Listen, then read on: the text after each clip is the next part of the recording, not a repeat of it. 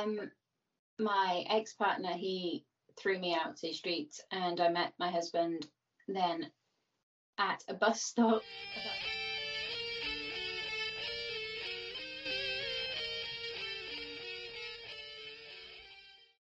This episode is sponsored by MJ's Progress Not Perfection Meeting Center Association. We are in our meeting center where we do all these meetings for mental health and addiction. I can do this podcast anywhere. I can do this at home. I can do this in a closet. I can do this in a basement. It doesn't matter. All I need is somebody else to talk to about addiction and recovery. What I can't do from anywhere is help people with their addiction and their mental health problems. So if you can help out, you know, we do have a Venmo, we have a Cash App, we have a PayPal, we have an address you can send a check to, and you know, all the money that gets donated goes towards rent, goes towards keeping the lights on, and goes towards keeping the internet on. So please, you know, if you can give five bucks, ten bucks, twenty bucks, it doesn't matter. Anything you can is so appreciated. If you are a local business, if you're a national business, whatever, and you want to be a part of what we're doing, you know, you can reach out to me and we can talk about how you can be a sponsor. But I'll let you get back to the episode. Welcome to the show, Amy. I appreciate you coming on. So it is five hours ahead of time because you're all the way in Scotland. I am, and it's half six here, so Half Okay. six. That is also a Scottish thing. The half six. The I mean, does that mean does that mean six thirty? Right? Didn't even think that would be a thing. Yes, it's six thirty. yeah, we do not say half anything. We just say we round up. I don't know if it's just an easier thing for us or whatever. I don't know. So, what is your sober date? My sober date is the 16th of August this year, but it was previously the 2nd of January this year. Had a bit That's of a right. rough summer. Okay, so well, let's let's backtrack. Let's start all the way. What what is your drug of choice? Was it alcohol or was it drugs? It was alcohol. It was sort of drugs. It was weed and pills when I was 15 till about 18. And then I got sober from all of that and met my husband. And yeah, and it was basically just really heavy alcohol then until now, 14 years. Okay, so when you discovered pills, was it an escape that you were like, or just were you rebelling, or where did you did you grow up in Scotland? No, I grew up in Birmingham, which is one of the cities in England.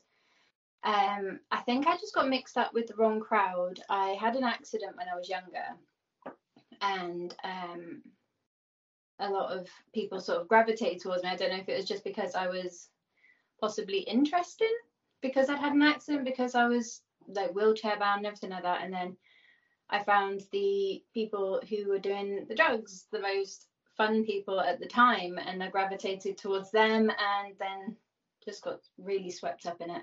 So you must you were in a bad accident then if you were like in a wheelchair at a young age. Yeah, I fell off a cliff um, and landed on my feet and broke both my feet.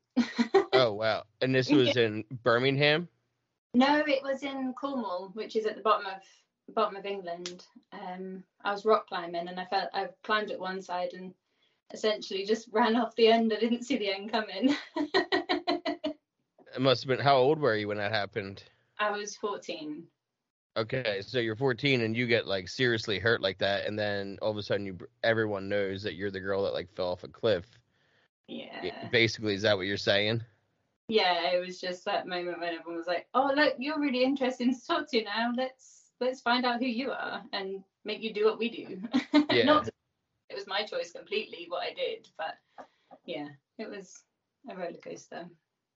so you get you get in you find pills and i'm sure did you need them too for the pain at all were you in pain from being hurt did you get prescribed anything Yeah, when I was in hospital after my accident, that's the first time I discovered sort of really strong painkillers. Um, it was morphine. I had a self-administer morphine machine when I was there. It was just a little click of a button, and then it will constantly be fed in through an IV drip. And they they let me do that, and then within two days I had completely overdosed on it and I was just grey in the hospital and that was the first time that I ever felt myself high and it was like oh wow this well, it's addictive isn't it it's it, it was like that moment where I was like oh well this is a really bizarre strange wonderful thing um, and then I took it far too far, and that is No. yeah. Yeah. What happened at 17? Did you say you you mentioned it like in passing to me that you just like got on a bus like and moved? Yeah, I got mixed up with um, the group of my friends at the time. We were at college, and um, I got mixed up with it was sort of ecstasy and weed, and the feeling that I knew what I was doing with my life, and I could tell myself what I could do better than any adult could have told me. So I got on a bus and moved to the Isle of Wight, which then we lived in a tent um, for about three months. Uh, Who's we? me and an ex boyfriend at the time who I thought was the best thing because we're constantly getting high together and he promised me the world and it was like yay um and You then, moved and you moved with him. Like you guys got on a bus together.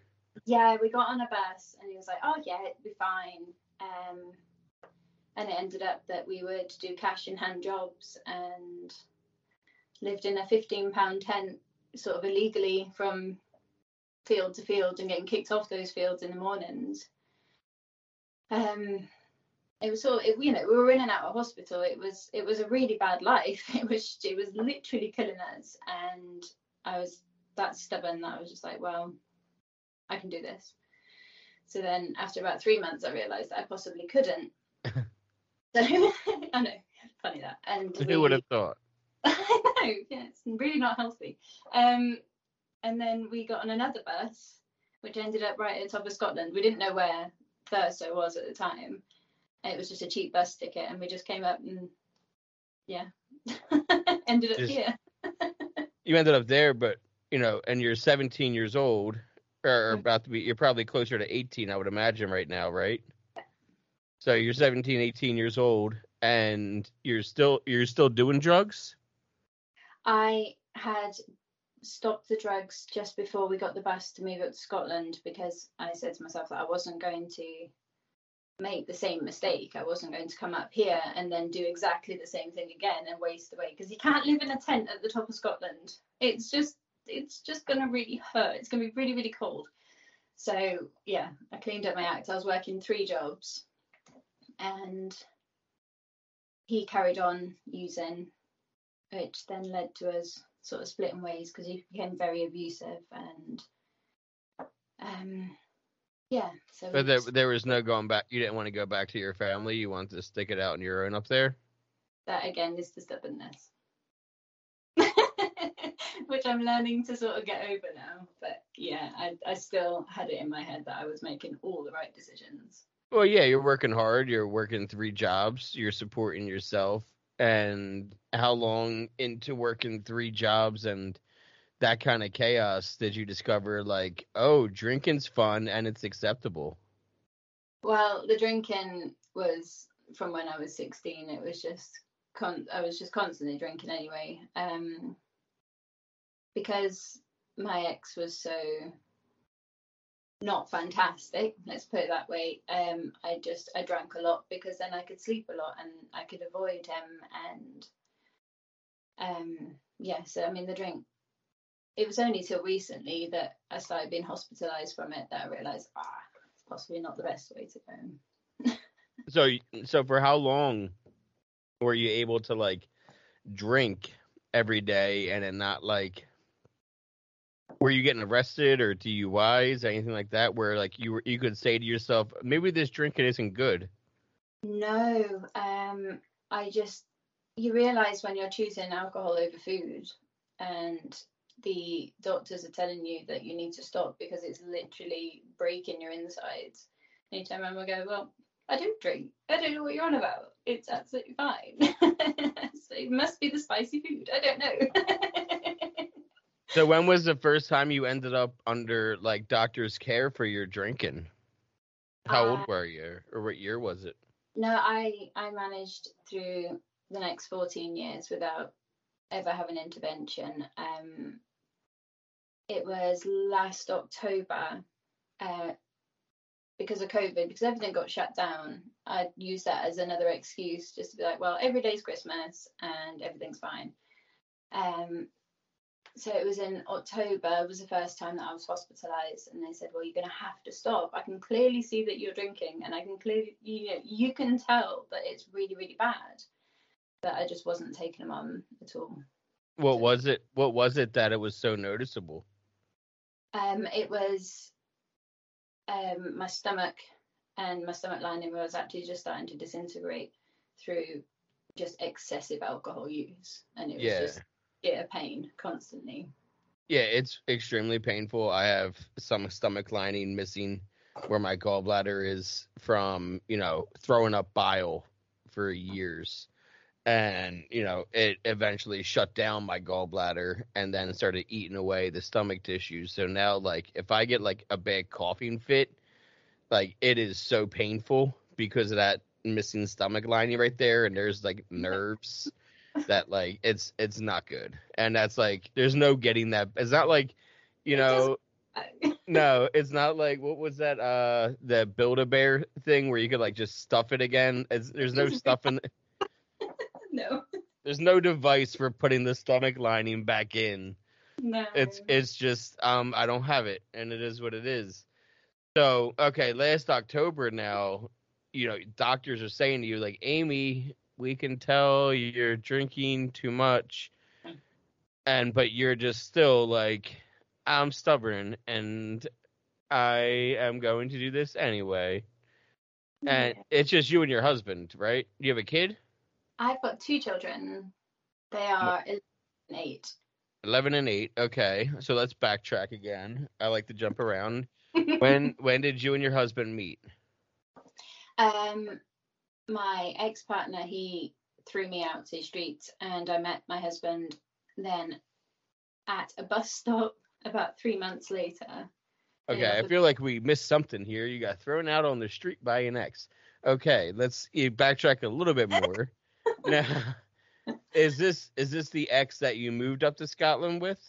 Yes, it was. He uh, carried on using and then um, had it into his head that I was cheating on him and everything like that. And he had this other girl come to the flat. And when I came home from work, he they were both standing there and they were like, "Well, you we're we're gonna kill you. It's like you're a horrific human being." Like they were so threatening and abusive that I just I had to get out there. And he was like, "Don't ever bother coming back." And I had no one up here. I had no money. I Yeah. and that was yeah i just ended up so i went back to the bar that i was working at at the time and i was just sleeping on their sofa until i could find a little bed sit to stay at That makes sense. It was definitely the better thing. Usually, I find that the guys that are accusing their partners of cheating are the ones that are actually cheating, and then they get so paranoid that, well, if I'm cheating, they must be cheating too. you know, that and um, i got out there as soon as possible i'm not gonna lie i just sort of went ah, no no no no no no and ran yeah. And then, but you don't. None. Neither of your 11 or 8 year old is with that dude. No. That's No. good. So three months. Yeah, three months later is when you met your now husband. yes we did we met at a bus stop and he offered me a lift home and obviously you shouldn't do that now stranger danger and all that What year Um, was this? How long ago was this? 2010. 2008 Okay. Okay. So a little bit ago, and you're at a bus stop, and some dude pulls up and said, "You don't need to put a quarter into the bus stop. I'll get you for free." Basically yeah and i was like oh all right then that's great i need money so i'm saving money so yeah it was good though i mean we were engaged six weeks later and then we were pregnant with my first child two months after that it was a Yeah. little Is he older? not how much older he's five years older than me Okay. Yeah. Well, he might have been just more ready for the whole family thing, you know, to the point where like, oh, this is the one. This is her. Yeah. was great standing there all damp at a bus stop um, were you able to successfully um, get through the pregnancies without drinking? Yes, uh, because I have always, always said if I was to ever become pregnant or anything like that, I mean, the children will always come first, no matter what. I think Um, that's that's the good thing about being stubborn sometimes is that you can kind of use that kind of mentality to your advantage and kind of flip the script a little bit and use that stubbornness as a way to like no i can't drink because this is not for me. This isn't and then you can kind of like get on your own ass about it you know by being so stubborn against yourself. You Yeah. know? So because were you drinking heavily when you found out? Yes. Um, well, when I say heavy, I mean I, it's like two bottles of wine a night, and then something stronger as a treat on the weekends, sort of thing. Um, yeah but still like you know two bottles of wine that's not like every household in the world No, but it was just so normal. Um, I I always drank to be drunk. I never drank to enjoy it. I drank to get to the point where I would sleep and I don't know. I would, I would just I would just drink so heavy, and I I, I don't look still looking back in it now. I never really. It was never an issue in my head at all. It was just what I did, and it's what I've done for such a long time that it, I've just it's what I know. It's what my brain's programmed to do.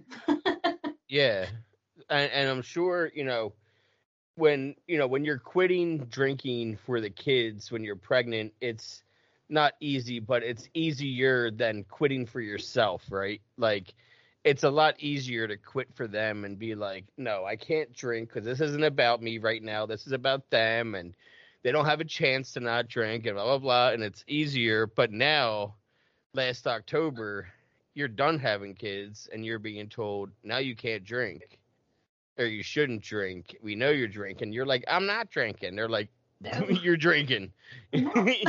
We're doctors. You're drinking. So, you know, I'm sure it gets in your head for the first time. Maybe I shouldn't be. What is it that like, where? Because you said you tried to quit and then you had a, you know, a relapse, a blip, or whatever you want, you know, in August. But what was it last July to finally got you like checking out sobriety more? It was after Christmas because I ended up spending half my Christmas in hospital and I was so disappointed with myself because I missed so much of the kids' Christmas. Um, and my husband, he turned around and went, mm, you know, I think, I think it's getting a bit of a problem now. You're getting too used to this because, you know, if you can drink three bottles of wine and not feel an effect from it, you're sort of like you, you're sort of sitting there going, mm, no, that's not okay. Um, and so yeah, it was January, and I've, it's really hard because for so long I was just like, I don't have a problem. Why would I stop drinking? Why would I put myself through that? And I have so many people up here because I mean this is whiskey country. Everyone drinks up here. No, why would you put yourself through that? Why would you stop? So again, it is just a case of me just going, well, I'm not going to be like you, and I looked it up and I looked, made an Instagram page, and that's when I sort of started meeting people, like some amazing people online, and they were like, oh, do you know what? You can actually have loads of fun and not drink, like revelation. Yeah. um, and that's that's where that's how I ended up sort of going, oh well, I'll give it a go, and I put so much pressure onto myself to try and be that Instagram person that had been doing it for so long and knew all the ins and outs and were doing it perfectly that by the time I got to my birthday in May, I was like, Anna, that's that's too much pressure. I'm done with that now. so like three months of just like heavy drinking again now. I thought, no. Yeah, so came back to it in August. I mean, you know, and there and Instagram's been good. Um, Facebook's been good too. There's a lot of like support groups for addiction, um, for people that you know, all kinds of addictions, and like for alcoholics, for people that are tapering or moderating or you know harm reduction or whatever. Um, also TikTok. There's a lot of like good, cool videos out there. People posting their stories. You know, and it's not just about like you have to go to meetings, and if you don't go to meetings, you're not going to be sober. You Well, know, can't- being up here and there's I can I can't say that I can't I can but there are 6,000 people that live in my town and that is the extent of it and as the, as much as they say it's going to be really really confidential. You know full well your neighbour down the street knows your entire birthday and exactly what's happened throughout your entire life within about half an hour.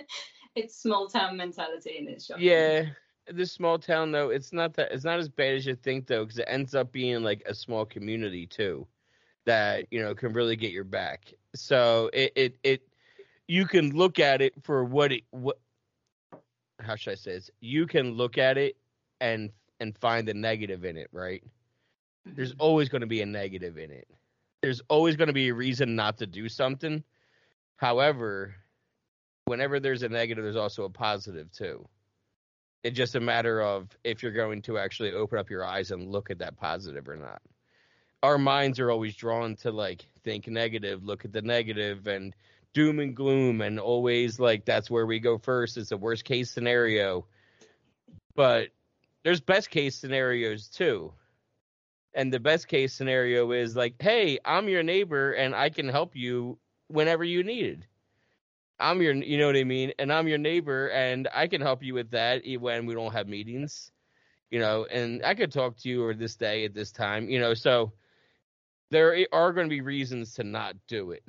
There's always going to be reasons. I find that working the steps was huge for me um, whether they were AA, NA, smart recovery, any kind of steps is going to be helpful because it's a way that we can find where our addiction's rooted in. You know, what where our because it's more like excessiveness that we were addicted to, excess, you know, more of the drugs, more of the pills, more of the drinking, more of whatever it is. So, why is that? Why did we feel the need to escape? Why did we feel the need to numb, to forget, to hide, to be somebody we weren't? So, in those steps, you find those answers. And, you know, it's a way to live life without the solution of drinking or drugs. So, you're still early on. You're still really early on. You know, how old are you, Amy? I'm 31. 31. So, you know what I mean? I was 31, almost 32 when I got recovery for the first time.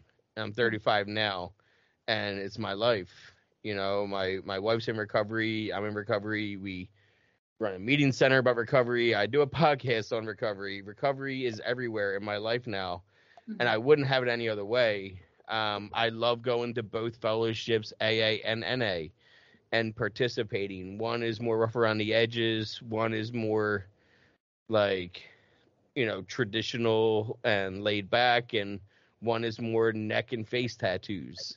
you know, like I, posted a I posted a, um a thing earlier, and it ended up coming with a funny meme. Um, but it's a dude that I interviewed that makes memes. Where is it? And I made it. it the the YouTube thumbnail, which is um when a couple meets in NA, and it's the monster being poured on the baby. Like the dude I interviewed, that his episode came out today. Yeah, that's one of his memes that he's created, and I think it sums up NA perfectly. Uh, but that kind of support is good though because that's where it really started from before there was like the social medias and all that kind of thing that's the old school way of getting sober and staying sober and finding a way to live life in sobriety how has it been with your husband is he did he quit drinking too as like a way to support or is he drink here and there mm-hmm. or he he drinks, but he does. He's he's never been a heavy drinker. Like he'll have a couple of beers on a Friday night when he watches telly. gotcha so he was never like the wine drinker with you or anything he you, he you're not Yes, he was never that person. Well, he has never been that person that had to drink. Well, yeah, I- that's good. That I mean, that means you're not like looking at your old demons like all the time, Uh, still like in front of your all. face. and I try not to sort of constantly put sort of my sobriety on him because I feel like, well, I feel like almost like I'm pressuring then him to feel bad that he's drinking and stuff like that because I can quite happily sit with him and he's having a beer and I'll just have a non-alcoholic beer because there's so many of them, so I don't mind too much. He just do what he wants. How how did he? how did he how did he feel about you doing the whole like Instagram, here's my story, here's who I am, you know, kind of thing for people? I think well, it's only really been after my relapse and this time round that I've sort of shared a little more and I felt a lot more comfortable in it. I felt a lot more like I don't have to portray the fact that I am constantly doing everything perfectly and every I just I feel like, well, if you can't take me honestly, then don't bother looking. It's almost like a journal. So then he he thinks it's good for me. I mean, I've been in therapy for a year and I've managed to come out of it through talking to all these amazing people that I've met. So he's he backs me for it. He's like, yeah, cool. Why didn't Yeah. you create a YouTube channel and all this? And then I'm like, well, this is the first thing I've ever done on video. so, This right here, yeah. so I'm not ready for that. You'll get there. I mean, and what you definitely need is time too. Yeah. You know, you need time and also time to learn things too. And because like we we always say that our brain kind of stops learning how to develop new things when we're in active addiction. Mhm. So like my maturity level stopped in my adolescence and I'm learning how to like be an adult all over again. You know, even in my 30s I'm still learning every day things that I should have learned 10, 15 years ago. But at that time when I was learning them, I was too high or drunk to be able to tell you what the instructions were. So you're still like learning and relearning things all the time. Yeah, I mean, well, that's, I mean, that's very, there's like my whole scientific thing around addiction, you know, where you're, you've got so many connections in your brain when you're born, when you're born, and obviously you lose them over time because you don't use them. Whereas when you're in active addiction, you have got this one part of your, I'm going to sound really stupid because I'm going to get this wrong, but I think it's your prefrontal cortex in your Mhm. brain where that's where your active addiction is sitting and it just takes over absolutely everything in your brain and everything else just starts to turn sort of almost just grey and awful and that's why you do stop you stop learning because that is what you're powering is your addiction in your brain Yeah, it's a mental obsession that, you know, we get.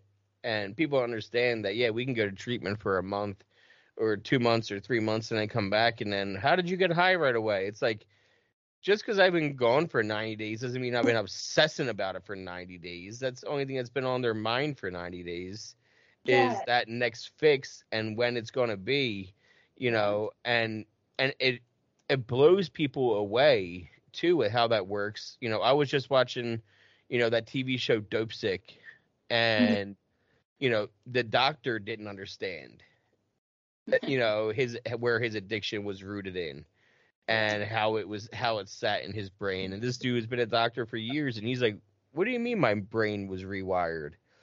Like and that's yeah it literally was. And so it's going to take time and it, you're and you're going to learn new things and experience new things. And the thing is like don't put yourself into a box and just learn one thing you know? Learn all the different things. That's why i'm saying check it out. See what it's like you know because the worst case scenario is you go that's not for me. It's just absolute fear. It's just Yeah. fear.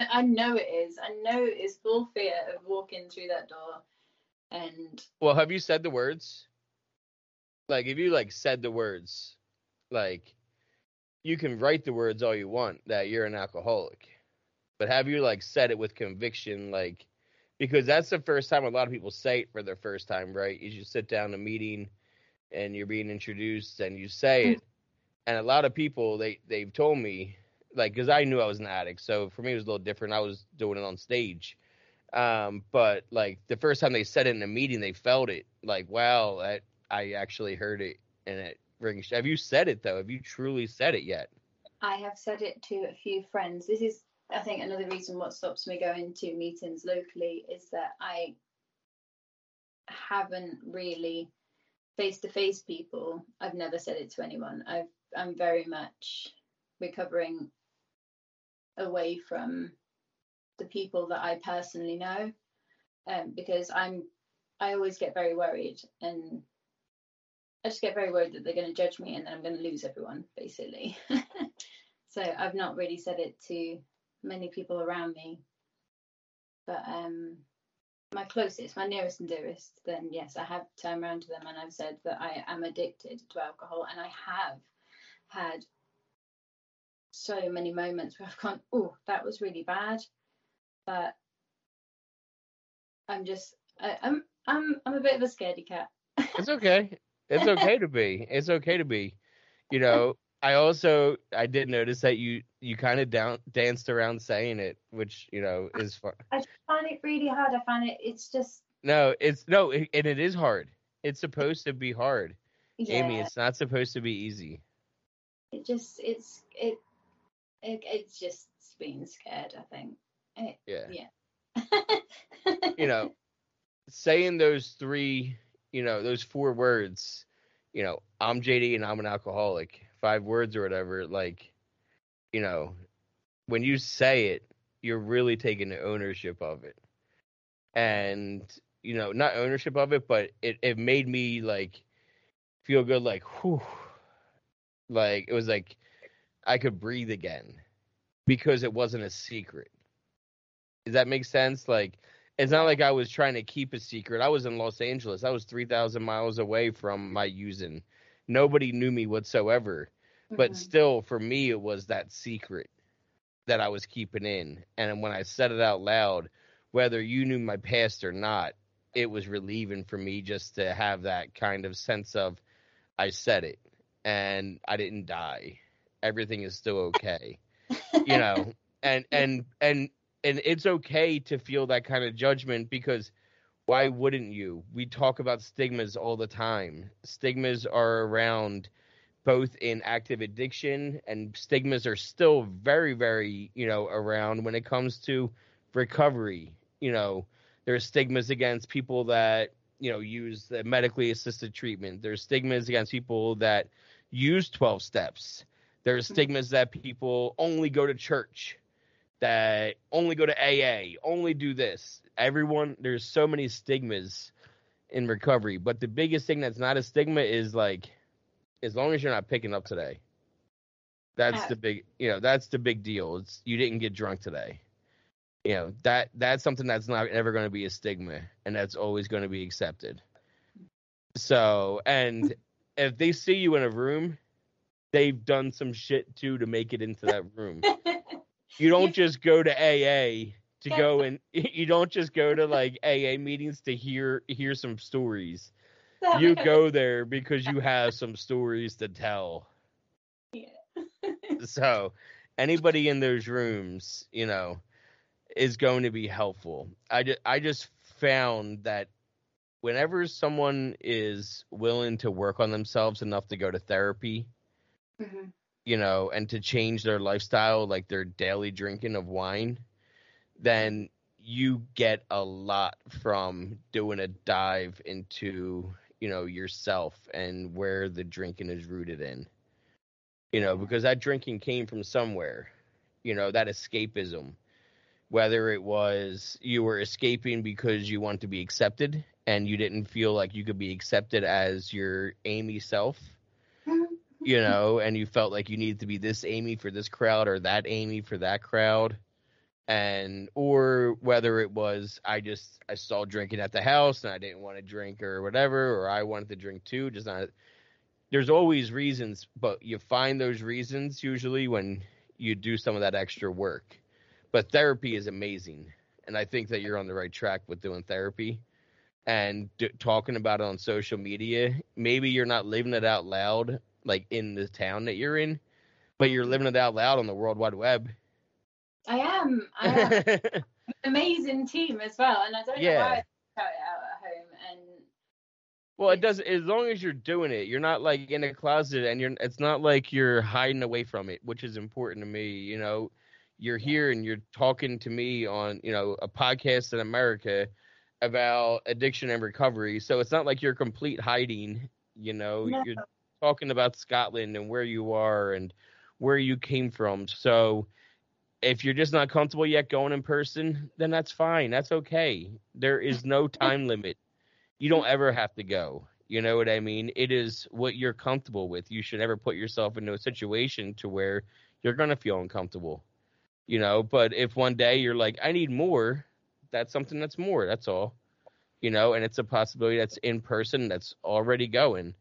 I think therapy is the best thing that anybody could do, whether you're an addict or an alcoholic or you have AUD or SUD or you're a normie and you've never had any abu- substance, you know, use issues. Mhm. Therapy is important. We all Yeah. have shit we need to work on. Yeah, when I first, I think another thing that led to the relapse through the summer was that when I was going in therapy, I didn't know how to deal with any emotions anymore. I, literally that was that was how I used alcohol. I literally escaped from happiness, sadness, stress, absolutely anything. Everything was a trigger, and it was my answer to absolutely everything. Um, and then I was doing the therapy and found out that well they did well I didn't find out they decided to diagnose me with um, borderline personality disorder and then I was like well can't deal with that that's something else I'm having to deal with so yeah ended up drinking for a while again but I'm owning it now very much so Let me ask you this. So you said yourself just now, like when you were told all that, you were like, "Well, that's no good. I need the drink over this, right?" yeah it was just literally it was how my mind works is that you deal with problems with alcohol and that is quite literally the first thing that came into my head and that's the first thing that i did without even thinking So my next question is, what was in your head when you started drinking that night? Was your problem solved? no i felt excessive guilt and sadness on top of panic and worry That's I'm weird. I will go through therapy and I will tell her that I am so anxious that I can't walk into a shop. I Oh, you can't- know what this means. I just realized that. You're the first person that probably understands what this means. Can you read it? D O C H A S? No. No? Okay, never mind. Then you're not the first person. I was I was lied to. I was told that that's Gaelic for hope. Oh wow, no, I don't know Gaelic. But that's Isn't amazing. isn't Gaelic in Scotland? It is, yeah, but Oh, but Um, you're in England. You I, well, didn't I, you yeah. didn't learn that. Okay, so I feel a little bit better then. So I'll take that out because I, I feel a little bit better. It's just one of those things that hit me. I'm like, oh wait, somebody from Scotland, and but yeah, all right. I don't right, know any Scottish people that do know Gaelic. I'm not gonna lie. really, yeah, I guess it's one of those things. Um, it's really funny.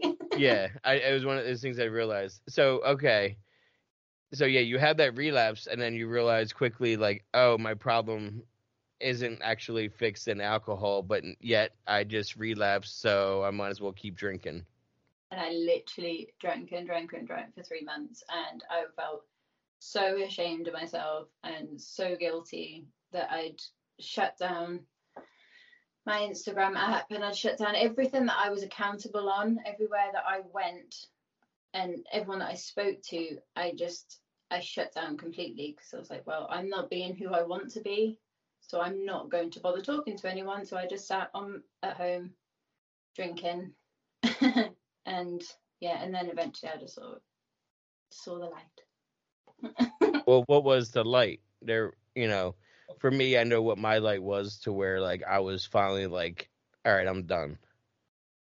I just I I was sitting there and I had the most horrific hangover. Like I couldn't leave my bathroom floor. I just felt like pure hell. And I I just I just literally I was just sat there thinking, thinking about why am why am I doing this to myself? And why have I shut myself off from the world? And it was just very much a case of I was I just sort of looked at myself and thought, you're just not you're not living what you want to be living. So why are you carrying on doing that? Um yeah, and you, it was when I came back onto Instagram and I had one person. I mean, I've never met anyone from everyone that I'm on there with. I've never met anyone. and there was one person it really hit home how caring people can be and how much people have got your back in recovery. Like it's insane. It and he had messaged me every single day that i was offline.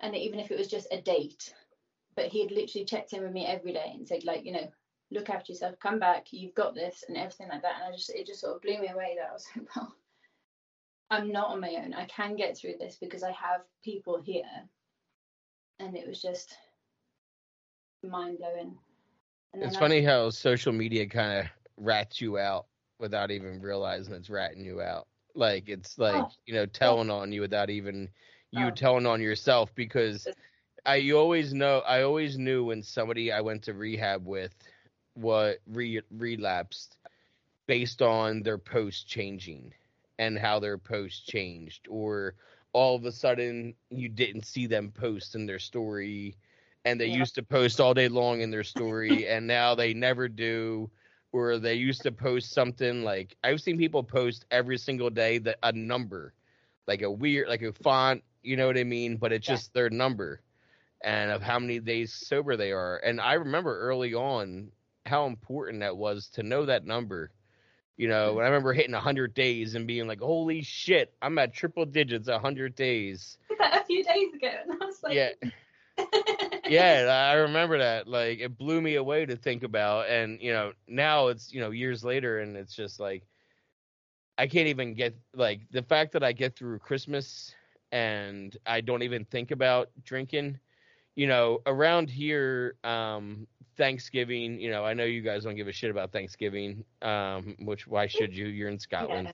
Yeah. um, it's not what it's about. So, but the biggest drinking night in America is not New Year's Eve, it's Thanksgiving Eve. Oh, wow. That's that's by far one of the biggest drinking nights of the year. Um, probably out there with the Fourth of July, another holiday that you had given zero shits about for obvious reasons. Um, but the Fourth of July and Fourth Thanksgiving Eve is so big because usually people are, you know, they move away, you know, they're they go to school, they they go to jobs, they have whatever and then everyone comes home to see their parents or whatever on Thanksgiving.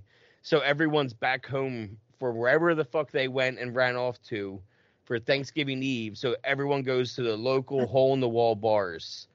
And that was it's always the biggest drinking night of the year. So last week, uh, whatever Thanksgiving was, um, it was a Wednesday, and my wife and I were at the meeting center all day long. You know, mm-hmm. she does these painting. She loves to paint, and right now she's doing a whole series of like the, you know, the movie Christmas Vacation. Mm-hmm. Um, the cartoon Santa in the beginning. She's doing a bunch of like cartoon Santas wow. of like him doing being electrocuted and all that kind of shit. They're awesome. and um, she sent it to the family. Like we're all in a group chat with my parents and my brother and sister, and she sent one. And my dad called out the movie thinking that it was a picture of the TV that we took a picture of. And I was like, no, that's she painted that. He's like, holy shit. Like he had, you know. Oh. So, um, but yeah, she's working on them. But so she was doing that, and I was, I was like, it's crazy out there already because I was smoking. I smoke out front, and there's a bar next to us, and I was like, it's crazy out there already. She goes, why? I was like, because it's the night before Thanksgiving. It's everyone's out at the bar and she's like a drinker like you and she's like oh my god i didn't even realize it was thanksgiving eve wow. You know like she completely forgot that it's the biggest drinking night of the year. But it's only because it's been a couple years since she has gone out and got obliterated on thanksgiving eve like she used to. Now it's a nice quiet time and we'll watch planes trains and automobiles you know mm-hmm. and relax. That's a thanksgiving movie to, you know and we watch it and you know it's relaxing but you don't have to get shit faced and so it's we're doing a big thing for new year's eve for sober new year's eve here and just gonna have a party and probably go live on like facebook and youtube and stuff like that during it and all that, you'll be a little bit ahead of us, so you'll ring in the new year a couple hours ahead of time. yeah, God, it's such a weird thought. yeah, you get yeah, you get the 2022 like five hours before us. it's bonkers. And are you are you near? So because one of the you mentioned it earlier, and it kind of struck a chord in my mind. One of the whiskeys that oh no, I guess it's more of a bourbon. I don't know. There is a whiskey that because like I said, my family has been to Scotland. I did not go because I knew I was not going to be able to go ten days without pills. So I chose to watch the dogs, and I stayed back while they went.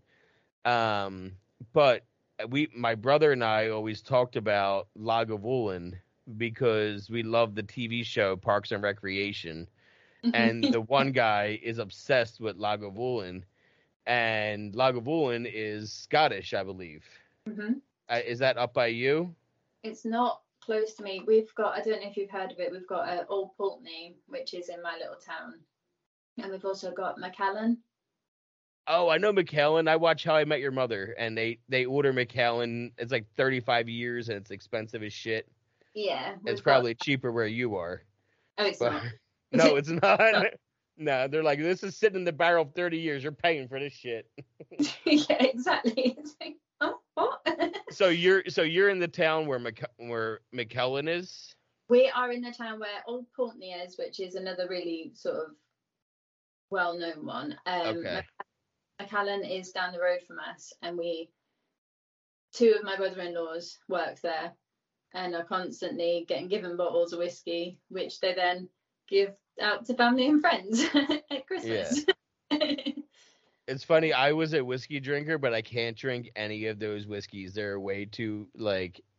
I it it was never like I could never drink them the way I would want to drink them. If that makes sense, like I Yeah. could drink them in the sense of the way that they were meant to be drank. Sip slowly out of a nice tumbler glass. I can drink it that way, but the way I drink whiskey is Jack Daniels, and I'm like bottle straight in the air, and I'm fucking just drinking it. you know, I get it. I get it. like you're not supposed to mix Macallan with Coca Cola. everyone does it, and you just I would No. never mix like Lagavulin in my soda. Like, you know, like ice maybe, but that's it. Like, because it's so fucking harsh. I don't know how. For any of you Parks and Rec fans that you know are curious, and if you're a normie, do and you you're, you can drink normally, like we can't. Do yourself a favor and don't try Lagavulin because it's expen hundred dollars for the bottle, and it is going to burn, and you're gonna reg- you're gonna regret everything for the next seven minutes while that taste wears out of your mouth. at least. Yeah, I tried it and I'm like, oh, this is not what I wanted. How does he do this? Like, it, and it goes to show you the character of that person of the show so much. Uh, yeah, I it, well, it's different up there. You know, I've been to Netherlands, and so like I didn't like Heineken in America. I have never liked Heineken in America, but in Amsterdam, now maybe I was really high, but Heineken was fucking delicious. With the atmosphere. I don't know what it was. I don't know. Maybe it might have been the four coffee shop a day habit when I was in Amsterdam.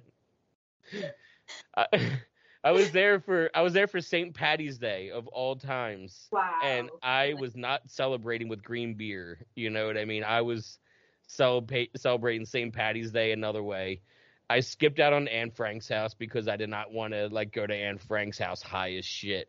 So I did not go to really bizarre. No.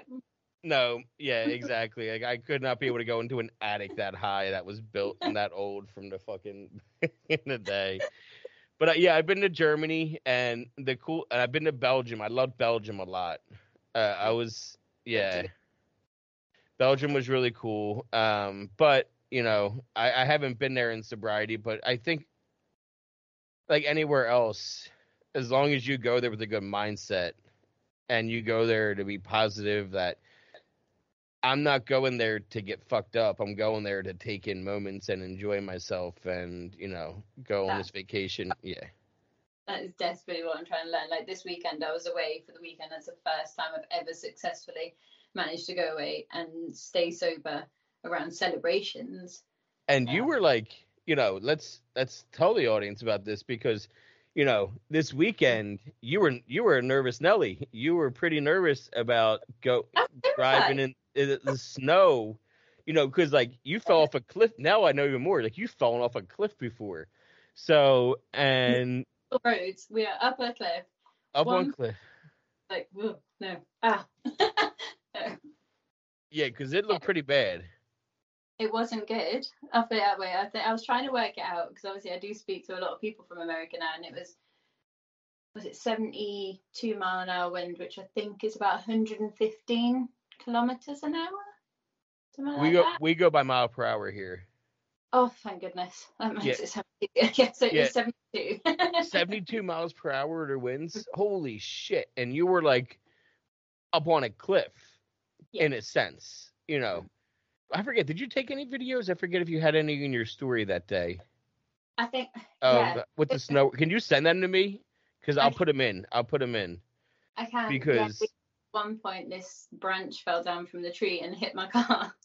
And I was in that much shock and like hit the windscreen. And I just sat there going, oh, okay. And about five minutes later, I was like, I think I'm to yeah, she had sent me a video message um from a store, I think. It looks like you guys were stopping for goods like at a store and you're like, I don't know what's gonna happen. I don't know if we're gonna die. I'm gonna go in this car. My husband says it's gonna be okay. I don't know if it's gonna be okay. And I'm like, well, I say it's gonna be okay all the time to my wife when I'm driving in crazy weather. So you should trust your husband because And I did. We're still here to tell the tale. So obviously my trust was well placed. and you didn't have to get drunk over it. No, I didn't. It's very, um, yeah, the, ang- everything's a trigger. I was going to blame anxiety as a trigger then. No, everything's a trigger. But yeah, it's Well- way I've coped and I didn't. So yeah. everything's a trigger because the the drinking was the solution to all of our problems. Yeah. So like if you had a problem before, you know, you were having triggers in active drinking. It's just that you didn't call them triggers because you would just go right to drinking. yeah. Yeah, you just drink. It is what it is. Oh, I'm going to drink. I'll feel better. And so it's not that there's triggers, it's just that life happens still. It does. So when life's still happening, you have to just find a way to get through that situation in life without the drink or the drug. Yeah, I think that's And- what's amazing Christmas because my mum is. She's like, but aren't you to have a drink on Christmas Day? Like, no. But it's a so you got to think of your brain as a muscle though too. So the more you get through things in sobriety, the more confidence you're going to gain of look what I just got through without drinking. Yeah. You you're going to get through this Christmas for the first time in your life and I'm saying it that way and I'm not meaning to try to jinx you, but I'm saying it to give yourself that confidence because you if you go into it with like I'm going to do this for me to prove that I can get through an entire holiday of Christmas and New Year, the biggest drinking time. Mhm. I'm going to prove to myself, not anybody else, this is for me, that I can get through this. And then next Christmas, you're like, oh shit, that was pretty easy last Christmas. Let me just get through this again. No problem. You know, you you have that like sense of, oh, okay, I can do this. You know, that muscle memory of what you did and how you got through it and you get that kind of thing going and it gets to getting through birthdays like in May when your birthday comes around that you'll be like, "Oh, well look look at Christmas. I got through that. I didn't need a drink." And Mhm. this time it can be, you know, getting through your first birthday sober is a cool feeling. Um, I really want to, but the thing is, it's like again, it's like the first time I went round, I tried to replace absolutely every moment where I would have drunk. I tried to replace it with something bigger, something better, and that's what I think is going to be different about this holiday is that I'm actually more at peace with the fact that actually no, I don't have to go big or go home sort of thing. It is quite literally a case of how about you just live your life and don't drink and enjoy the fact that you're not going to wake up on Christmas morning feeling like hell at six o'clock in the morning when the kids are wanting to unwrap presents. Especially kids that age, they are really excitable to be awake. You know, they are. and you can't tell them, listen, mommy's hungover. You got to shut the hell up. Yeah. you can't say that on Christmas morning. Well, Christmas. Post Christmas is not fine. You could say it any other morning, just not Christmas morning. I'm just kidding. But yeah, that's you know, it's definitely it's not easy, but it's definitely worth it. And and honestly, it is easy. It is easy. It, it's Doing it. yeah, it, it it is easy, and it's it's especially easy when you can kind of make a game out of watching the drunks. Yeah, yeah. you know, like if you like the people watch at all, then turn this into people watching 3000. You know, you get people watching right in front of you and they don't even know you're people watching, you know, that kind of thing. And make up narratives in your head and make it fun for yourself. Like, do- oh, I bet you they drink seven drinks because they they got her this and then like do that. make it fun, you know, and it, you can get through a giant Christmas party with everybody drinking and you know having fun and celebrating just because they're having fun doesn't mean that they're having fun on the inside with the drink Yeah. and it, and you know maybe they are maybe they truly are having fun with it and they aren't alcoholics and and there's a lot of people like that that are truly celebrating with alcohol the way it was intended yeah, they can handle it. but that doesn't mean that all of a sudden we're going to learn how to handle it appropriately. And because you said it yourself when I asked you, how did you feel when you drank around your birthday when it was too much? Did you feel better immediately? And you said, no, I felt even more feelings of guilt and shame. yeah. So, like, and that definitely, the, and the more you stay sober and the more you work on yourself sober, Mhm. every time you relapse, you have all of these feelings and thoughts of like, okay, I should just go back because this this isn't fun anymore. Because I've I've I know what it's actually doing to myself. I know what I'm actually doing right now. Yeah. Before I was ignorantly, blissfully just, you know, doing whatever because I didn't know any better. Now I know there are options and other other ways to live my life. Absolutely. I mean, to be fair, I knew, kind of knew better when I was doing it. it didn't stop me though. But Why do why do you think it didn't stop you though? I had zero willpower. I had no want to stop it. I was quite happily just sitting there in active addiction. I was just quite happily just being like, well, this is what I do. And I, just literally just, I just succumbed to the fact that that's what I said. I just said, oh, well, this is what I do. And this is what my mum does. This is what my grandma drinks. Like everyone drinks. It's so normal that everyone around me was then saying, well, it's not that bad. Or you know, you're not doing it that bad. But in actual fact, they didn't see that I was sitting at home guzzling. they didn't know that. Yeah. And that and the wine especially that can be a, a tricky one where you're fooling people even yourself for a while. I mean, you know, the one of the most famous cases of that recently is Adele. You know, another Brit like yourself where she's coming out now where saying like I was drinking too much wine. Like straight up like An absolute, and especially being a mum as well, there is mum wine culture. It is a case of mummy needs a glass of wine, mummy needs that, and it has been made absolutely fine. And it's absolutely shocking. Like when we were coming out of lockdown, um, and all the bars started opening again, we had um, on the news, we had the reporters going to sit with people at the bar outside on tables drinking beer at like 8 a.m. and drinking wine at 8 a.m. because that's when the bars opened and they were so buzzing to be able to drink again. And there was never any videos of people going to coffee bars and sitting and having a cup of tea and seeing their friends. Do you know what I mean? It's just like it, everything is centered around the fact that just drink, drink, it's fun, drink, drink, drink, drink, drink. And there's not a lot else. I'm glad you said that because we have a huge problem with that here too.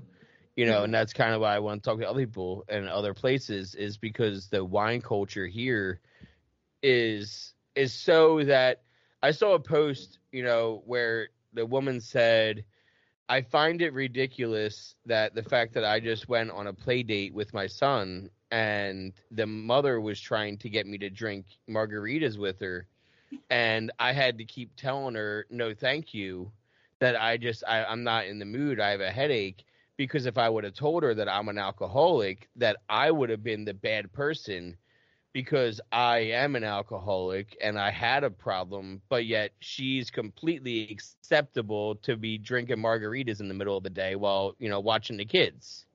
Yeah. She's not the bad person. I'm the bad person because I at one point had a problem with alcohol and I worked on myself and I just don't drink anymore. So where's the stigma on alcohol being so acceptable? The fact that I'm a, you know, outcast because I'm just honest about being in the program. Yeah, I mean it's it is shocking. I mean it is good that I mean everyone is people not everyone. A lot of people are starting to sort of find their voices now and it is becoming a lot more. I don't know if it is through the mental health with everything getting locked down and everything has started opening up and everyone started being a lot more honest now. So how is it up there then? Like cuz it's it's weird how you're not weird. It's it's funny, but it's not funny. How I can be like, what's the line? You know, like, oh, it's okay to be a mom that drinks, but Mhm. you can't be a mom and be sober and be used to be an alcoholic that drank. You know, like it, it's completely okay for the mommies to drink their wine and be like, "Oh, mommy needs a drink," but when is that drink too many drinks to the point where you're a bad mom? I think that was, I mean, I had it with my kids last year and they were home learning and they were trying to work out, uh, they were just literally talking to their teachers and they were saying, well, um, what's your favorite cu- what's your favorite drink? And my daughter would say, oh, well, orange squash. And then they're like, oh, what's your mum's favorite drink? And she said, wine. And I was like, ah, damn. like, oh, right, okay. Like it does, it affects the kids a lot more than what is spoken about. Definitely. did, did the teacher reply, "Me too," ha ha ha, and then Basically, yeah, and it's just it is just it's too accepted. I mean, yes, some people they can go around and they can have they can have a couple of beers and they can stop and they can go home and they'll be fine. But people, especially in the media, have to understand that there are people out there that can't they are dreading this holidays. You can't keep having all the beer and the alcohol adverts and then expect everyone to be fine with it. yeah, I have shut down Instagram with that shit. Oh my god, all the advertisements that they would try to say because I mentioned alcohol so much that they think I want to see in their algorithm alcohol. But really, it's like, no. Do you do you listen to what I'm saying, Instagram? Because you're showing me beer ads all day long. Like I'm constantly having to say I'm hitting the three dots, and if you if you are on social media and you're seeing a bunch of ads for that are triggering, um, you can get rid of those ads of that you know subgenre or whatever. Hit the three dots in the corner, say I don't want to see this ad anymore because I don't like it or whatever reason you have. Um, and they will listen after the third time you do it. Definitely do it more than once because they're, they're it's like they're backlog. They're like, oh shit, we're still sending him those, you know. and people get all butthurt um, about ads and you know the cookies and like being tracked. I love the fact that they're tracking my shit because I get to see advertisements that are for me, you know. So I let them track track me all day. I don't want to see ads for things that I don't want to buy. If I'm going to see ads, I want them to be ads for things that I'm interested in. So yeah, track my shit. Send me the all the right stores that I shop at. I don't want to see ads for a bunch of stuff that I'm never going to spend money. If I'm going to have to see the ads, I want them to be for me. This is like what I wished in the 90s when I was watching TV. Like, why can't I pick the ads? If I got to watch commercials, I want to pick them. Now you can pick them. Stop telling them not to track you. They're going to track you anyway. So I want to know how their tracking came to the point of them telling me to adopt an elephant every day. After every story, I have adopt an elephant, and I want to know how they got there from what I talk about on Instagram. And now they really want me to adopt you read one of you read one of their advertisements for way too long one day. You engaged in one of their posts for way too long with an elephant one day. Of like either like you followed it and like a page or something. Yeah. There was some kind of engagement where like you read a post for so long that they're like, man, she loves those kinds of posts. Like, Every story, I'm like person, person, elephant, person, person, elephant. Mm, no. I follow I, I follow a wild rescue of elephants in Africa, and it's pretty cool on Instagram where they have like these cool videos of like these elephants all the time. It's cool as shit. Um, but I'll let you go. Thank you so much for sitting down and chatting with me and updating me on Scotland and Britain and everything up there. But thank you so much, Amy. I appreciate you sitting down and opening up and talk. I know it's not easy. It's probably really even the first time you sat down and talked like this about your story, right? It is. I mean, I've written it a few times. I've spoke about it with Mike and with uh, Mike from Sober Press as well. Um, but uh, yeah, it's the first time I've actually spoken about it. Sober Press. Um. Oh, the the publication. Yes. Okay. So I've got Mike Inspire to Inspire, which is the team that I'm part of, and then we've got Sober Press as well, which I've shared my story on as well. I, I just had an author that I think he writes for Sober Press. Um, I talked to yesterday, J.R. Weaver. hmm Um, he did the book Addiction Manifesto, and I think he does something with Sober Press too. I can't remember. We talked about a lot of things that he does, but thank you. Uh-huh. Okay, okay. Oh yeah, my cheeks actually hurt from nervous smiling. I'm like, ah. I hope it was easier than you thought, and It just to was. sit down and talk with me. Like I try to make it not a lot of pressure and laid back and comfortable and it was good. good. All right, now you can definitely relax, and it's nice and you know er, not too late, so you can relax now. You're done. So Yeah. thank you so much. I appreciate it, Amy. Okay. All right, bye bye.